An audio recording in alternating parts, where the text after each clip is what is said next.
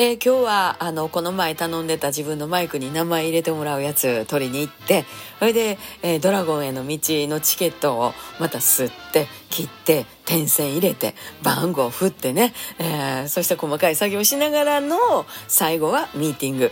このミーティングが4月6日の舞台監督さんとか音響さんとか、えー、いろいろ集まっていただいて大枠の話ができてます。なんかやっぱ一人でねあれやこれややってたらね分からんことやっぱ多いんですね。もう専門用語とか出てきたらもう全然分からないです。